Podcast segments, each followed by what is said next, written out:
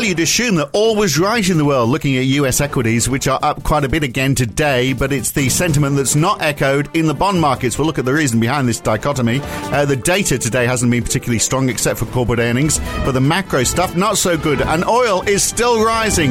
Inventories are down, and some important numbers today, including the Fed's preferred measure, measure of inflation for the United States. Uh, we'll hang out for that. It's Friday, the 27th of May, 2022. It's the morning call from NAB. Good morning. Well, look at this. Two days in a row now with shares on the rise in the United States and big moves at that. A 2.6% uh, rise in the NASDAQ held by Amazon, Tesla and Facebook and Snap, uh, previously oversold, obviously earlier in the week, uh, up almost 11% this morning. 1.9% for the S&P 500, 1.6% for the Dow, almost 1.7% for the Euro Stoxx 50, 1.6% for the DAX and 0.6% for the FTSE 100. No such action in the bond markets, though, at least in the United States. 10-year treasury yields are pretty flat flat, uh, but up six basis points for 10 year gilt yields, five for 10 years in Germany. We've seen a small fall in the US dollar against a 0.4% rise in the euro. The Canadian dollar is up 0.3%, a quarter percent rise in the pound. The Aussie dollar is looking pretty flat against the US dollar, uh, sitting just below 71 US cents, and the yen up 0.2%. And oil well up this morning, 3.2% on WTI, just below $114, 3.1% for Brent, around $117. Iron ore is down today today, but that is partially correcting the rise that we saw yesterday. So everything is up, then down, then up. Uh, and Gavin Friend is up and joining me today from uh, NAB in London. We haven't seen him for a few weeks. Uh, welcome back, Gavin. Look, we're, we're back to seeing some uh, positive sentiment in equity markets again today because of retail earnings. I mean, forget about Walmart and Target. Uh, we've just had Macy's and Dollar Tree upping their projections. So US consumers obviously not too concerned about rising prices. Uh, they're prepared to spend, which means they've got money to burn or they don't think inflation is going to be that bad.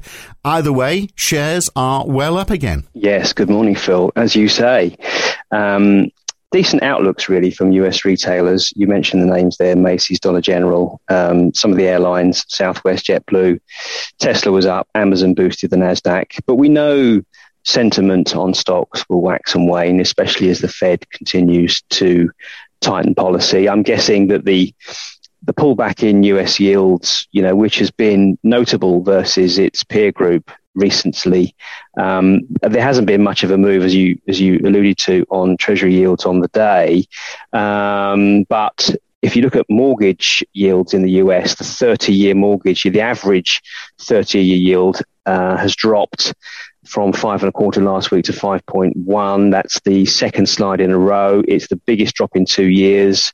Um, maybe there's a, you know, there's, there's some assistance there, but of course, the caution is we know, I mean, mortgage rates are up sharply from what, just above 3% at the end of last year.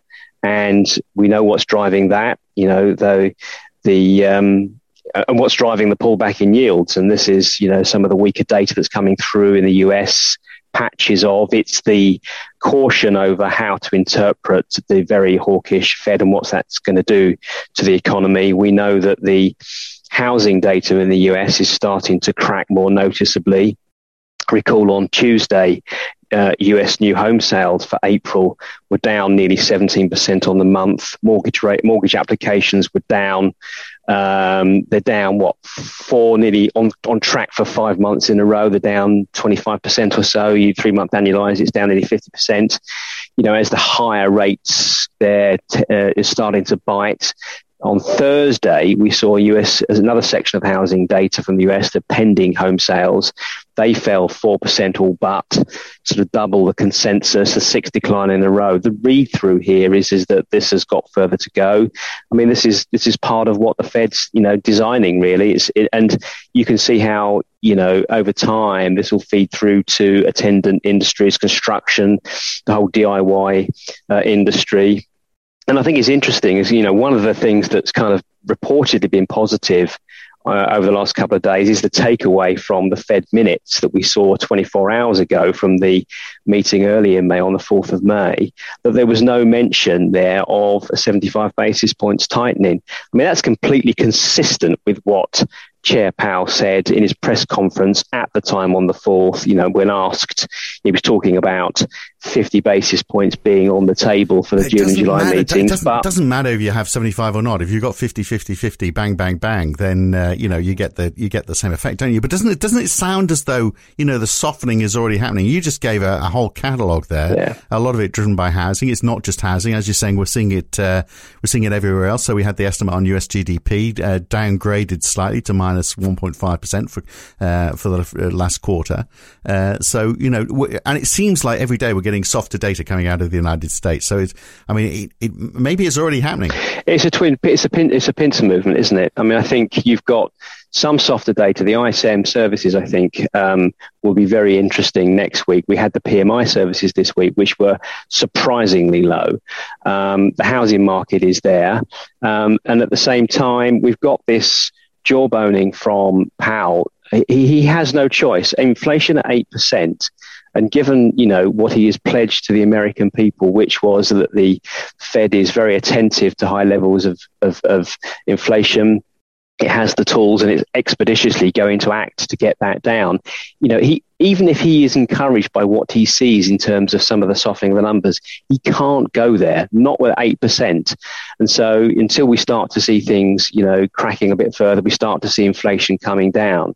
I think just coming back to that housing thing, I think it's interesting that the minutes didn't mention at all anything about what's going on in the housing market. So I would be looking at those minutes in a backward way and thinking that surely the minutes and what we're going to, what the Fed, the FMC is going to be discussing when they meet on the 15th of June is which is not that far away, um, is going to be very much about what's going on in housing. And so, you know, to, to your point about whether there's a discussion brewing about whether um, you know they might be thinking of you know do they need to go 50 and 50 is there going to be a 25 in the middle? That's going to be front and center to that you're already seeing comments from you know he's not he's a non-voter this year but yesterday um, Raphael Bostic from the Atlanta Fed you know came out with that line that even a fire truck with sirens blaring slows down at the, at the lights you know? I mean that's so that's, that's, that's, that's, a term I heard today was muscular gradualism.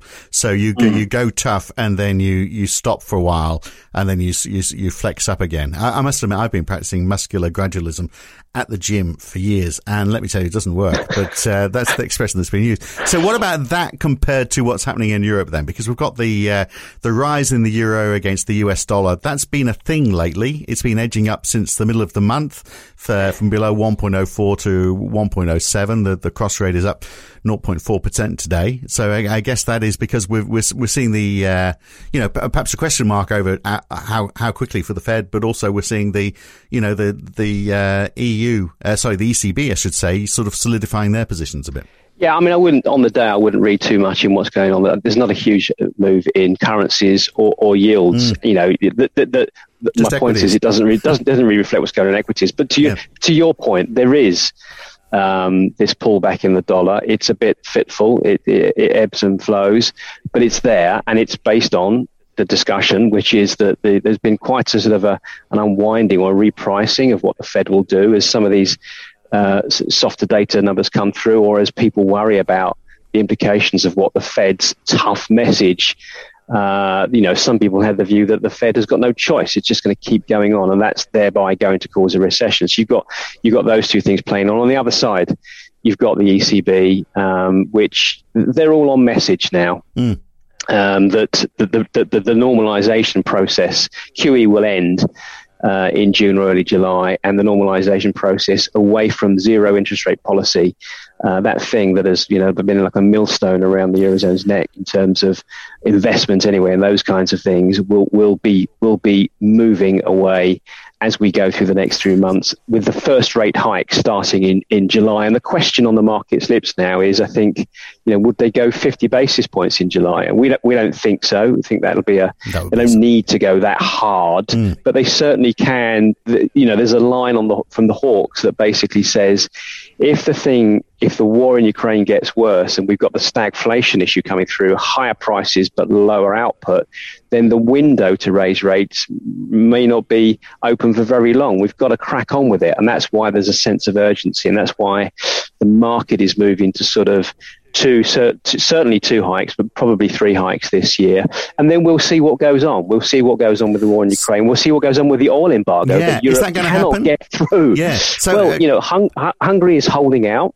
Mm. And um, it, it, looks at the moment like um, it's going nowhere. Um, and if that's the case, um, I mean, it's not good in terms of you know what you, what Europe and what the Western Alliance is trying to do to sort of pull Russia in on this. But uh, there will be a lot of corporates, a lot of households um, breathing a sigh of relief if that doesn't go through, because one of the offsets of it would be that surely if you're going to hit Russia where it really hurts. That's the big oil is the big yeah. revenue. Well, they're making more money, uh, more, making more money than ever out of. Uh, indeed, more than they do from gas. Yeah. And so you, you'd have to. Surely, there's a chance then, if that were to happen, the oil embargo, that Russia would react in kind mm. and do something on the gas. And so, if that isn't going to happen, you know, there'll be a bit of a sigh of relief, I think. Well, that, that may gonna, have not, ramifications for inflation and growth in the eurozone. Right, it's not going to impact Russia and, and, policy. It's not going to impact Russia. It's not going to stop the war, is it? And that's and the the, the war going on is is obviously not going to help Europe uh, ultimately. But I mean, a very small sign of rationing coming in in Spain.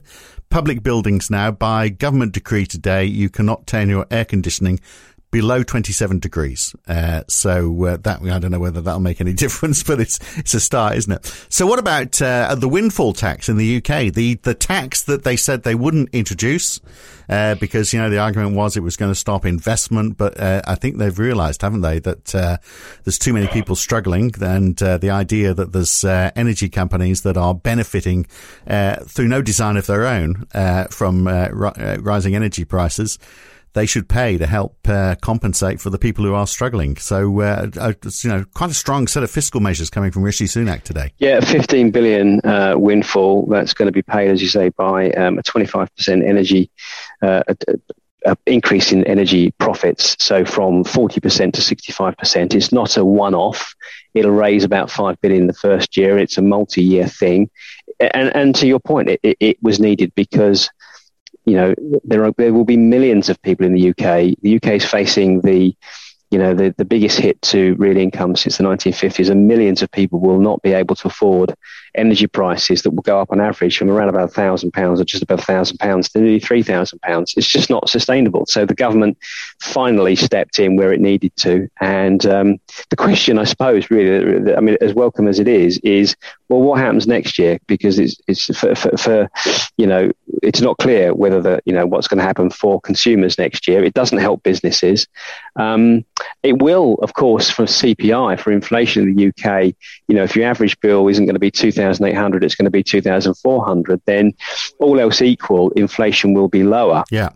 But of and, course, and, and spending there, there should, and spending should be helped because those people on lower incomes who would well, be spending nothing problem, at all would be. The, yeah, the inflation is going to go the, from the top end, though, isn't it? I mean, the p- people at the bottom end who are, struggling to survive can now go shopping at Lidl and all the discount stores, not necessarily pushing prices up. It's people at the uh, the higher incomes who could have the more influence if their demand doesn't wane. But they seem, you know, it seems like their demand probably isn't getting hit too hard because they've all got savings. Mm, yeah, I think that's probably right. Um, but it's it's uh, whatever you say. Look at the service sector PMIs in the UK earlier this week, 58, uh, 58.9 to 51.8. We're, almost down through boom and bust. Confidence is collapsing. And um, I, I, can't see, as good as they are, these measures today, I think, um, you know, the, the, the, combination of this, the tax rises that are already hitting the consumer and businesses, um, it's still it's still going to be a very tough period ahead. So the idea that people are going to go out and spend more and push up inflation anyway, Unlikely. I'm, I'm slightly sceptical yeah, about yeah. that. So Australia uh, not immune to uh, cuts in growth in investment anyway, because private capex is down in Q1. That really wasn't expected, was it? And much of that is being driven by building and uh, structures. So I guess that you know is rising interest rates to be part of that. Uh, but the expectation expectations are looking strong. So it's a short lived thing. Uh, and yeah, I mean you know, private capex is still above pre-pandemic levels. So we're not in the same territory as many other parts of the world, are we? But anyway, we've got Aussie retail sales today. Do we have a handle on where that's going to go? Yeah, so the consensus is 1%. My colleague Tapas Strickland has gotten 0.8%, but acknowledges uh, the risks are on the upside following you know, very strong growth in Q1. We're up nearly 3% uh, Q on Q in nominal terms, up over 1% in uh, real terms you know, price increases are, are broad based according to you know what we what we find in the NAB business survey. So um, it should be a strong outturn, really. Right, and some big numbers from the United States today. Personal spending uh, is out, so uh, yeah, you know, I think that's a key measure right now, isn't it? And uh, linked to that, the core PCE deflator, which is the Fed's preferred inflation measure, and uh, perhaps a little less important, but still, you know, good to know. Uh, consumer sentiment from the University of Michigan. Yeah, I think um, you know we we know that um, uh, CPI has started to tentatively roll over. This is the the core PCE is the one that the Fed watches, and what we're going to get from from today for the next three months is is, is the base effect showing itself. So 0.6 percent month on month increases um, for the next three months are going to drop out of the equation and they're going to be replaced by something like 0.3, all else equal. Um, that's going to happen again in Q4 this year. And so your annual rate, which is running at 5.1%, is going to be something like three and change by the end of the year unless anything else happens. So it's that kind of thing that's going to encourage or, or kind of lessen some of the anxiety that markets have about where inflation is going. They'll have a firmer idea as we go through the next two or three months at least that these base effects things are actually working. And I, I, guess on the day it plays to the idea that maybe the Fed doesn't need to go as hard. So we could see some repricing again, for, you know, in terms of uh, where where the Fed is going um, this year. Uh, in line with what we've seen, um, you know, over the last few sessions. That'll be interesting to watch. More gradualism, less muscular, uh, which, as I say, is, has been my approach to the gym. Uh, good to have you back on. Uh, I don't know where you've been, Gavin, but it's good that you're back again. Uh, we'll talk to you again very soon. Thank you. Good stuff. Thanks, Phil. And that's it. Another week on the morning call. I'm Phil Dobbie for NAB. Back again bright and early Monday morning. See you then. Thanks for listening.